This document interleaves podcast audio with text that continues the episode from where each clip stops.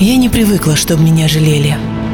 Я тем гордилась, что среди огня мужчины в окровавленных шинелях на помощь звали девушку. Меня. Женское лицо войны. Рассказы о подвигах женщин в Великую Отечественную. Труд, отвага, стойкость и любовь. Читайте на tomsk.ru и слушайте в эфире на радио.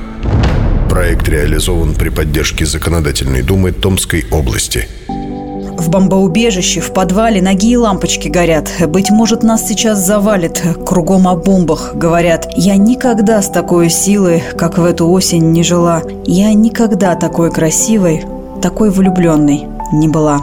Ольга Бергольц.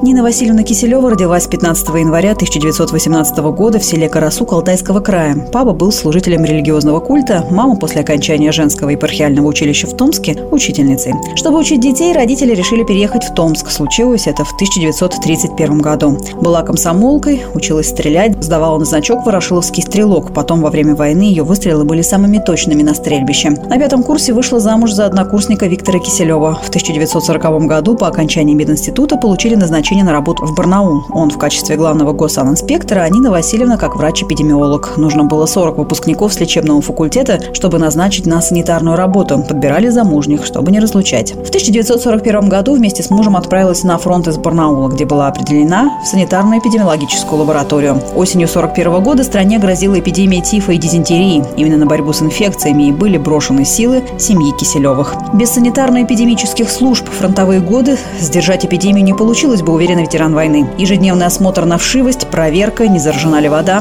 Воевать приходилось не с винтовкой, а с пробирками в руках. Сейчас уже и не сосчитать, скольких бойцов и мирных жителей спасла она от смерти от инфекционных болезней. Каждый день на фронте жизнь нашей героини висела на волоске. Победу встретили под Ригой, работали там до июля 45 года. Потом их отряду пришлось пройти еще и войну с Японией. Демобилизоваться Нине Васильевне с мужем удалось летом 48 года. Они были направлены в Читу в санэпидлабораторию Забайкальско-Амурно-военного округа. После После этого несколько лет провели в Алмате, там семья пополнилась двумя ребятишками. В 1962 году Киселева оказались снова в Томске, мужу Нины Васильевны диагностировали злокачественную опухоль и сделали операцию. Сибирячка ухаживала за супругом. Через пять лет снова приехали в этот город. Наша героиня уже перенесла к этому времени инфаркт и оформила здесь инвалидность. Супруги купили участок на опытном поле, занимались им после работы. Здоровье членов семьи требовало мягкого климата, и они перебрались на юг. Весной 70-го снова из-за болезни супруга Киселева оказались в Томске. Здесь не стало главы семьи семейства. Он похоронен на вокзальном кладбище Томск-2. Дети выросли и подарили внуков. Теперь Нина Васильевна уже богатая бабушка и прабабушка. Потомки живут на разных континентах. Для общения с ними сибирячка освоила скайп.